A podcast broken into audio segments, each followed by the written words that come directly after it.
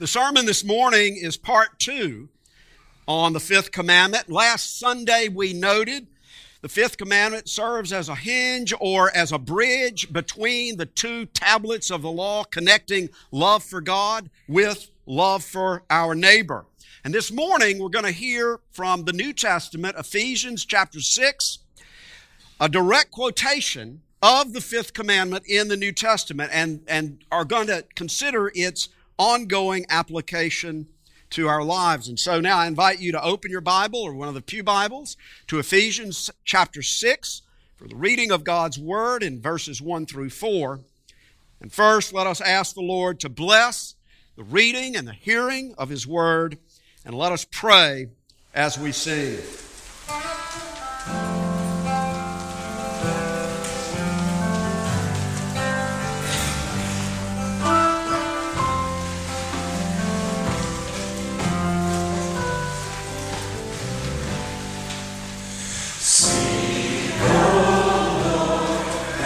me come.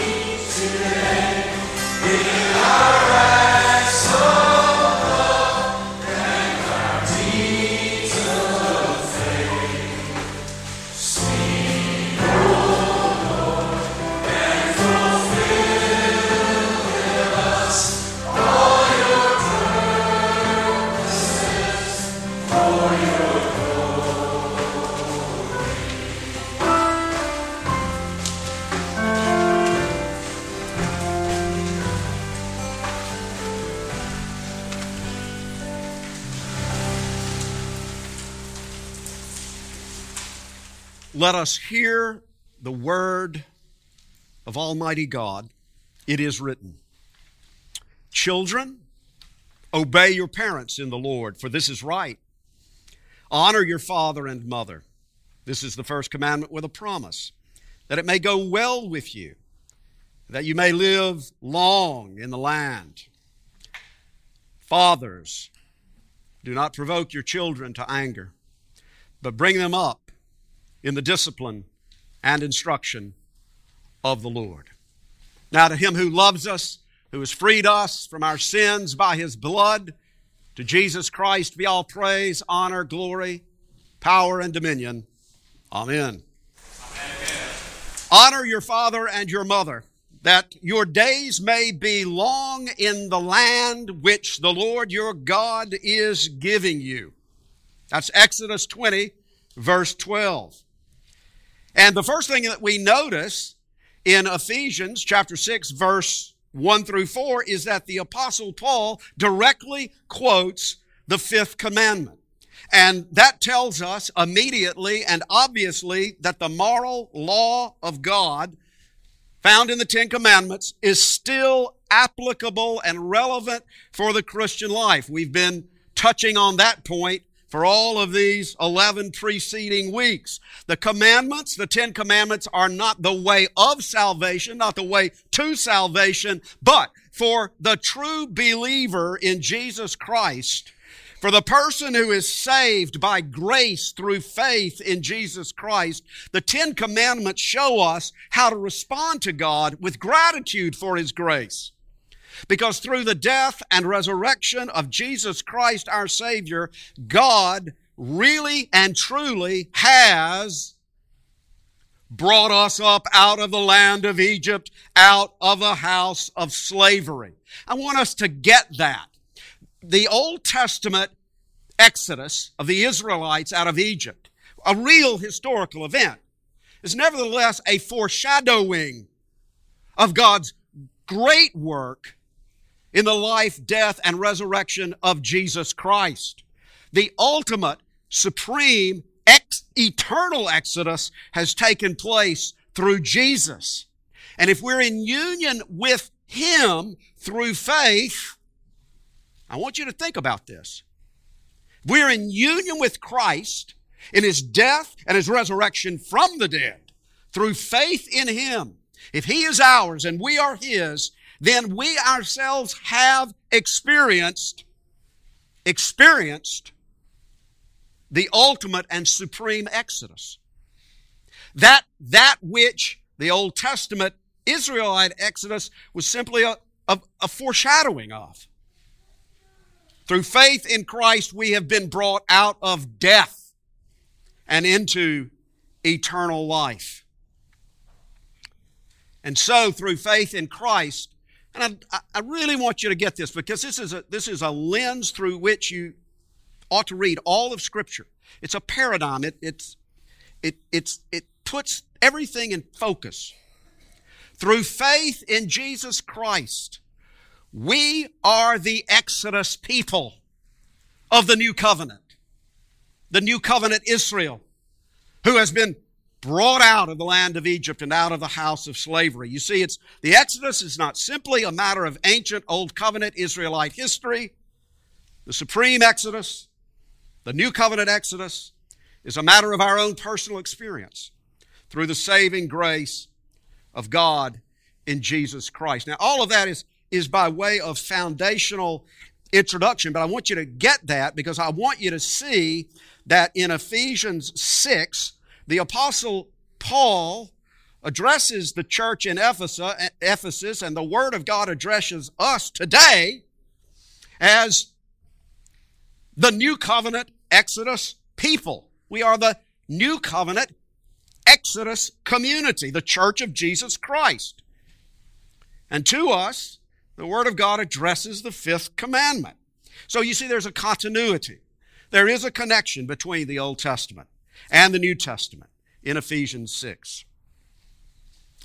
And I also want to say by introduction that when Paul uh, wrote this to the Ephesians, you see, he is, as it were, downloading uh, the, the wisdom and the, the instruction of the Old Testament scriptures. This, this has to do with parents raising their children in the discipline and admonition, instruction of the Lord.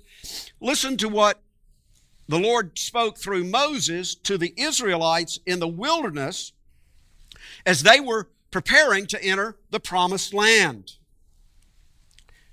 Hear, O Israel, the Lord our God, the Lord is one. You shall love the Lord your God with all your heart and with all your soul and with all your might. And these words that I command you today shall be on your heart. You shall teach them diligently to your children, and shall talk of them when you sit in your house, and when you walk by the way, and when you lie down, and when you rise. As the Israelites were preparing to enter into their promised land of Canaan, the Lord impressed upon them the necessity of teaching their children, being diligent. And also, in this, in this passage, there is, uh, you can hear in the background of Paul's instructions to the Ephesians uh, words from the Proverbs. For example, Proverbs 1, verse 8 Hear, my son, your father's instruction, and forsake not your mother's teaching for they are, are a graceful garland for your head and pendants for your neck.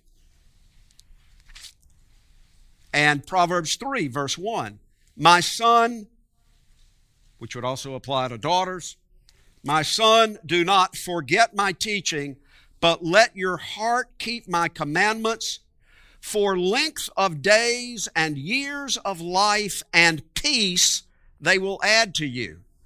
Now, Paul gives us an echo of that in this passage, and we'll touch on it in a moment. But my point right now, the, the big idea is that as the Apostle Paul was addressing the church of Ephesus, comprised mainly of ethnic Gentiles, you see, he's, he's bringing the instruction from the Old Testament putting it in the light of the gospel and delivering it to this new community of believers.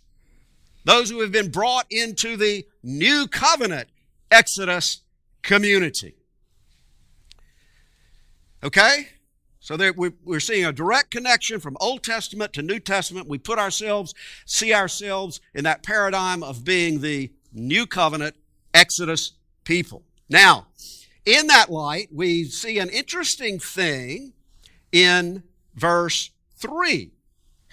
Honor your father and mother. This is the first commandment with a promise, says Paul, that it may go well with you and that you may live long in the land. I think a better translation is that you may live long on the earth. The Greek word there can be translated either land or earth. New American Standard Bible, if you have it, the New International Version, if you have that, uh, translates it as that you may live long on the earth. Now, what's going on here? Here's the point. When God gave the Ten Commandments on Mount Sinai, the Old Testament Israelites were on their way to the land of Canaan. Their promised land, the land promised to Abraham and his descendants, a geographical slice of property. And so the fifth commandment given at Sinai to the old covenant Israelites says, honor your father and your mother that your days may be long. Say it with me. In the land that the Lord your God is giving you. Now that's a direct historical reference to the land of Canaan. But now, when Paul addresses the new covenant Exodus people, when the Word of God addresses us, the church of Jesus Christ, it doesn't say the land that, God, that He is giving you. He, the, Paul adapts the fifth commandment to this new reality in Christ. So to the Christians in Ephesus, to us today, the scripture says, honor your father and your mother that it may go well with you and that you may live long in the land or live long on the earth. The reference is not to the land of Canaan because that's not our promised land. The reference is simply to the land, meaning wherever you live on the earth, or really better yet, it actually refers to the whole earth because the church of Jesus Christ is to inhabit the whole earth and to make disciples of all. Come on, that was your cue. Make disciples of all nations. Our inheritance is the earth, and especially the new creation which will come when Christ comes again. And so, this, in this verse, we see an important transition from the old covenant to the new covenant, from the land of Canaan to the whole earth. But Paul is taking this Old Testament principle, blessing of long life, and shifting it from the land of Canaan to the whole earth, which includes Monroe, West Monroe, Ouachita Parish, and beyond. Another obvious and important thing that we see in Ephesians 6 1 through 3 is that children are directly addressed. Verse 1 says, Children, obey your parents in the Lord. Now, here's the next point. The earliest Christians didn't have copies of the New Testament or copies of Paul's letter to read in the privacy of their homes. The letters of Paul and the other apostles were read aloud to the various congregations to whom they were written. Their letters were, in some ways, like sermons read to the congregation. And in his letters to the Ephesians and to the Colossians, Paul very deliberately addresses children. That means, obviously, that children were present with their parents and the gathered congregation for worship to hear the Word of God through the apostles. Now, this is very, very basic. Please forgive me for overstating the obvious, but I'm doing that on purpose. We learn from the Scripture that hearing the Word of God in the context of public worship is a family affair. Families are important to God. Be fruitful and multiply. Because the Lord seeks godly offspring to build up His church, to advance His kingdom throughout the earth. So the earth is filled with the glory of the Lord in the people who love Him and serve Him. So, hearing the Word of God in the context of public worship is a family affair, and that's the reason that we include children, first grade and older, in the entire worship service. And let me quickly add that children from the cradle up, from the cradle up, are welcome and encouraged to attend the entire service. The inclusion of children in our services is a decision based on Scripture. It's not a matter of mere practicality, as though, well, we couldn't really provide a separate activity for them. We don't have enough people to do that, so we'll just have it. Uh, uh, uh, uh, uh, uh, uh, uh. It's a decision based on biblical conviction. Children were present when the earliest Christians gathered for worship, and so our children are to be present with, in worship with us. Children, first grade and up, and even younger, I would say, when instructed properly and taught to do so, can sit through the entire service without having to get up and excuse themselves. They can do that. They can ride in a car from Monroe to Vicksburg. They can sit right here. Your children are highly intelligent. Those little brains are sponges. And if you intentionally and actively prepare them for worship and help them through worship and show them a good example in worship by singing like you mean it, taking notes through the sermon, helping them take notes, helping them learn the words to the hymns, helping them by writing down key words, giving them a doodle pad. Doodling is good. Doodling is good. It helps the little mind remember what they're hearing. There's been some studies done on that. Doodling is fine. So they, may they draw pictures of something they hear so that they learn to become active participants in worship. They will benefit from the Word of God as well as from the hymns, the prayers, and the liturgy. Now, don't believe the lie from hell that says children can't really understand the sermon. They might not understand everything, but they can understand some things. And they certainly can understand that it's important to you if you show them that it is. And if it's important to you, they'll see that it must be important to them. But even today, the Word of God says, the Word of God addresses children directly. Children, obey your parents in the Lord, for this is right. Now, that's what the fifth commandment primarily means for dependent children.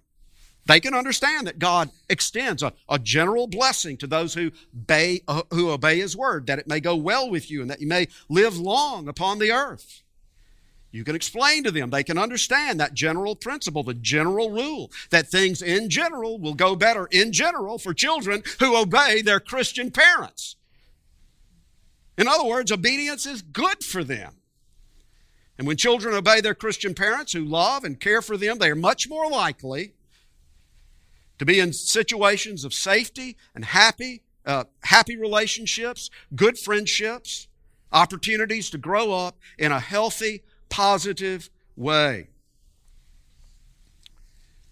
In the Christian home, an obedient child should be a happy child experiencing God's blessing that it may go well with them. So, parents, let me just give you a word of encouragement.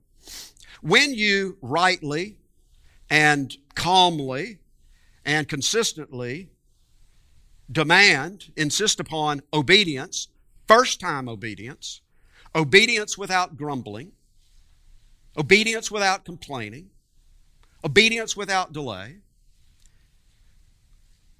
in a calm, controlled, consistent, constructive fashion, you're not hurting your child.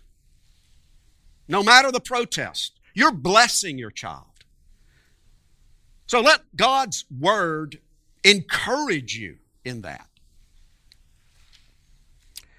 And parents, grandparents, children in the home, you, you see, you can go home and, and, and talk about this today. You can talk about the sermon, not lecture them, not quiz them.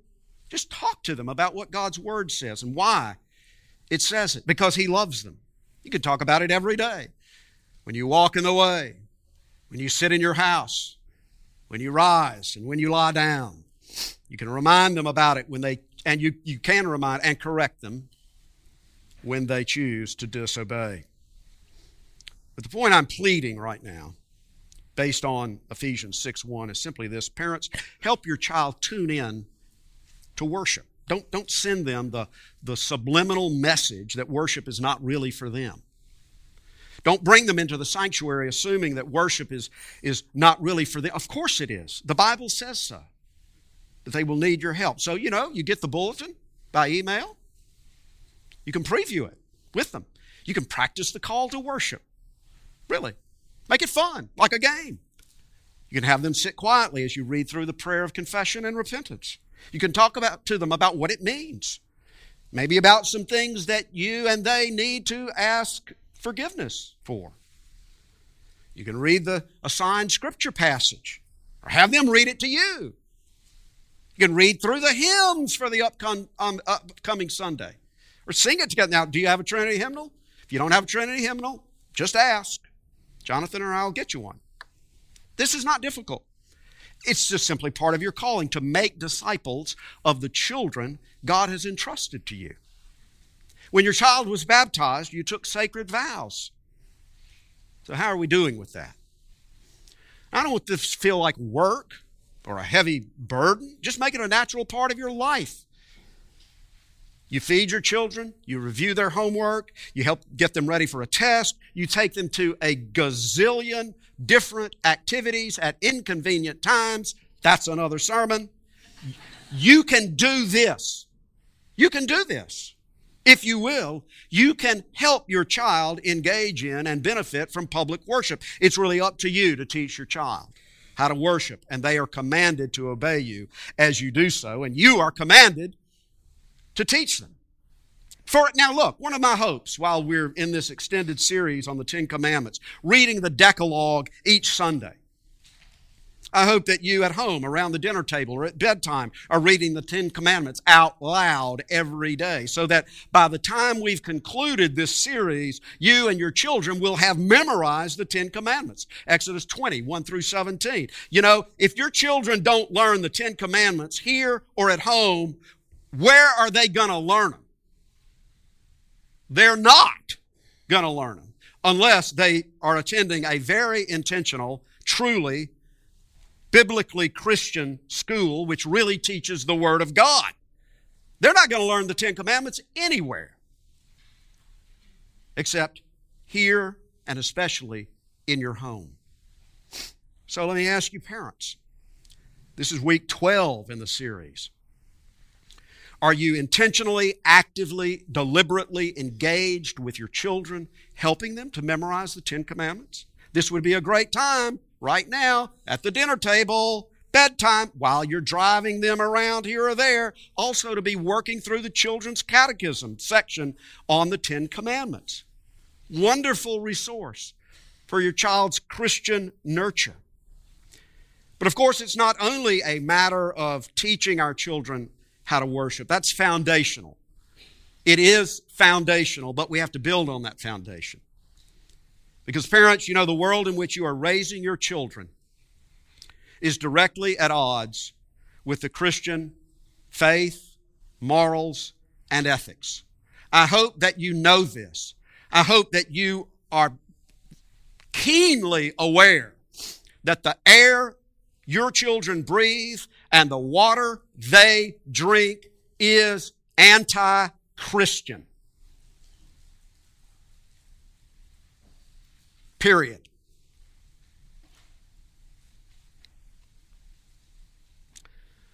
Where will they learn right from wrong? I hope not from this. Because if so, they're sunk. Who's raising your children? You or Taylor Swift? Or some other super cool celebrity?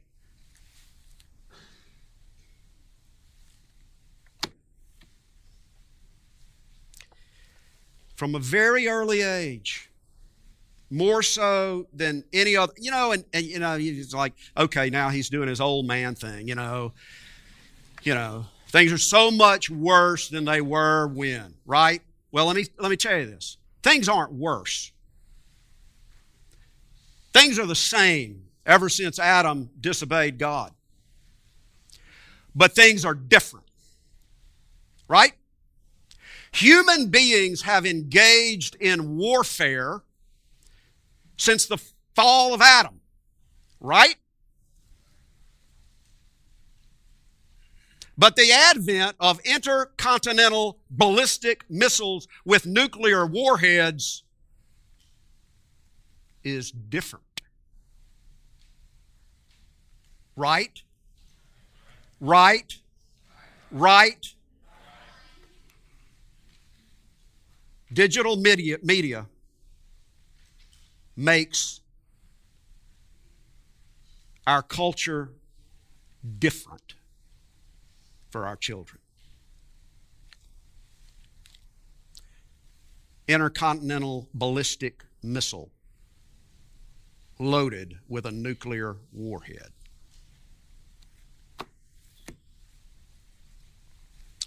So, from a very early age, our children need to be taught the biblical truths, the biblical realities. In the image of God, He created him male and female, He created them.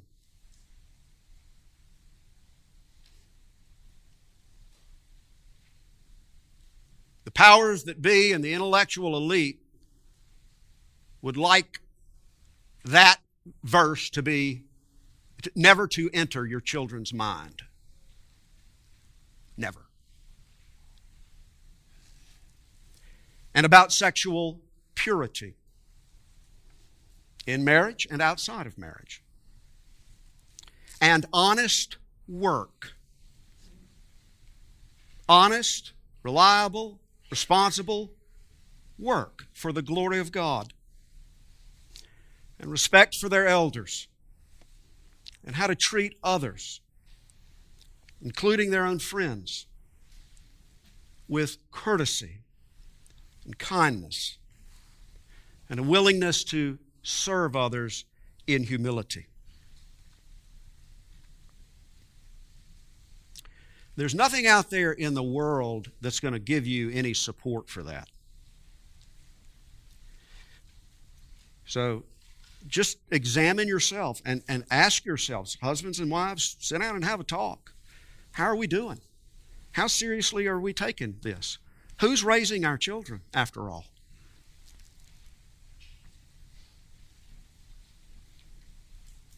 I implore you to make disciples of these little ones. Help them to know who they are as members of Christ's visible church. Help them to know whose they are, that they belong to God and not to themselves and not to this world. Teach them that their only Creator and Redeemer has the power to bless them with true happiness. This is the point of that general promise in verse 3 that it may go well with you and that you may live long upon the earth, which is an echo of Proverbs chapter 3. This is a general blessing, which is generally true a general principle which bears itself out in most cases. Sadly, yes, of course, in this sorrowful world there are exceptions, but the general principle remains true. Children who receive and obey the godly instruction of Christian parents are much more likely to thrive than those who are unrepentantly, recalcitrantly disobedient.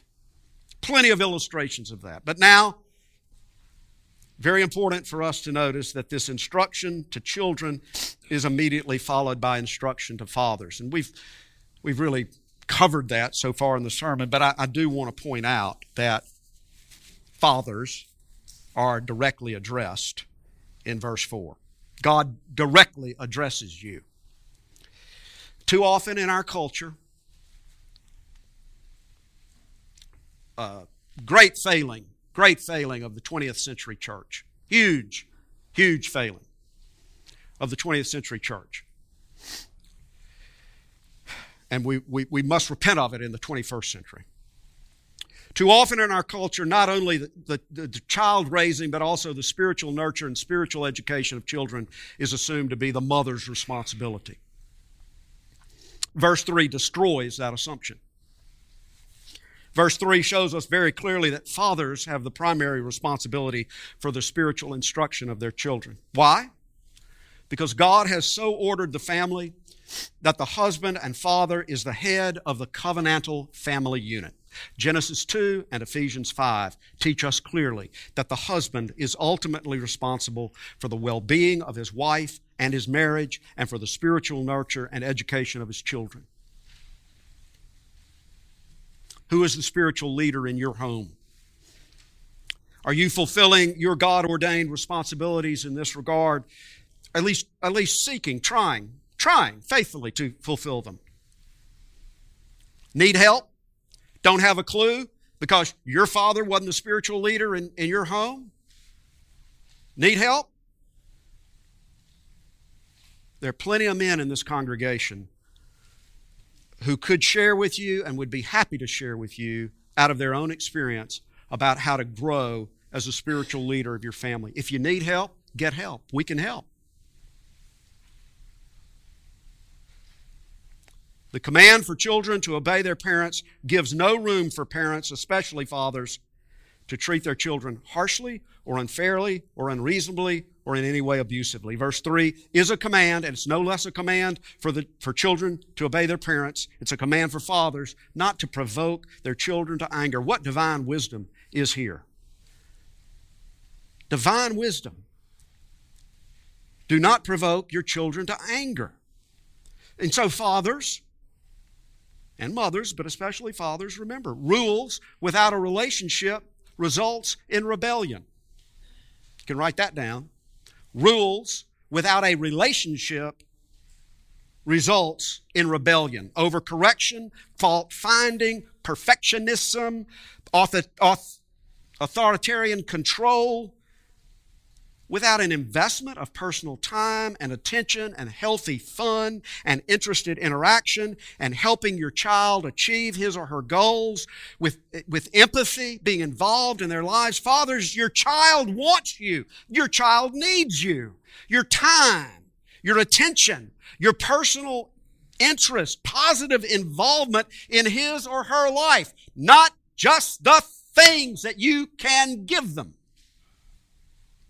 This is absolutely necessary to raising your children, nourishing them in the discipline and instruction of the Lord. See the importance of that phrase, the discipline and instruction of the Lord. We're drawing this to a close now, and I want you to get this. It means that you are the primary instrument. You are the primary instrument, the God ordained instrument through which, through whom the Lord Himself nurtures and instructs and disciplines your child. Ultimately, you see, your children belong to the Lord. He has entrusted them into your care. You are a steward on the Lord's behalf. You are a steward on the Lord's behalf. That's what it means to be a Christian parent. You've been entrusted with the stewardship of a child who has been born into this world by the decree of God for the purpose of glorifying God and enjoying Him forever. That's your calling every day. And of course, as you nurture your children in the discipline and instruction of the Lord, point them to Jesus every day. This isn't merely about obedience to you. It, that has a, that has a, a further endpoint. Teach them early on that you, just as much as they, need the forgiveness and mercy of the Lord. Raise them in the comfort of the gospel, not under the harsh demands of legalistic perfection. Let your home be a home in which confession of sin and forgiveness of sin and reconciliation of relationships are lived out among all your family members. Show them the gospel. And remember, throw yourself onto Jesus as you seek to follow His word. Seek the Lord's help. Ask the Lord's forgiveness. None of us, none of us does this perfectly. No child born in this world ever had a perfect parent. Not one. We need the Lord's help. We need the Lord's forgiveness. We need to trust in the Lord that He will be at work by His Spirit in the heart of your children. He loves, he loves your children, but He loves them primarily as they are growing up. He loves them through you. He teaches them through you. He nurtures them. He disciplines them through you so that they will come to know Him and love Him and serve Him and seek His forgiveness. And remember, let this be a great comfort to us all. It is Jesus Himself who loved us and gave Himself up for us who bore our own sins in his body on the tree. It is Jesus who said, Let the little children come to me, and do not hinder them, for of such is the kingdom of God. To God be the glory. Let us pray. Father, we thank you for your word of instruction. We thank you for your word of love, that you would love us so much, that you would give us your word and that you would help us by your Spirit. We do pray, Lord, that our families, our home life would be havens of happiness and holiness, reflections of your goodness and of your grace. Grant us this. In Jesus' name we pray. Amen. In response to the gospel of Jesus Christ, let us stand to affirm our faith today, reading in unison from Philippians chapter 2, verses 6 through 11. Christians, in whom do you believe? We believe in Christ Jesus, who though he was in the form of God, did not count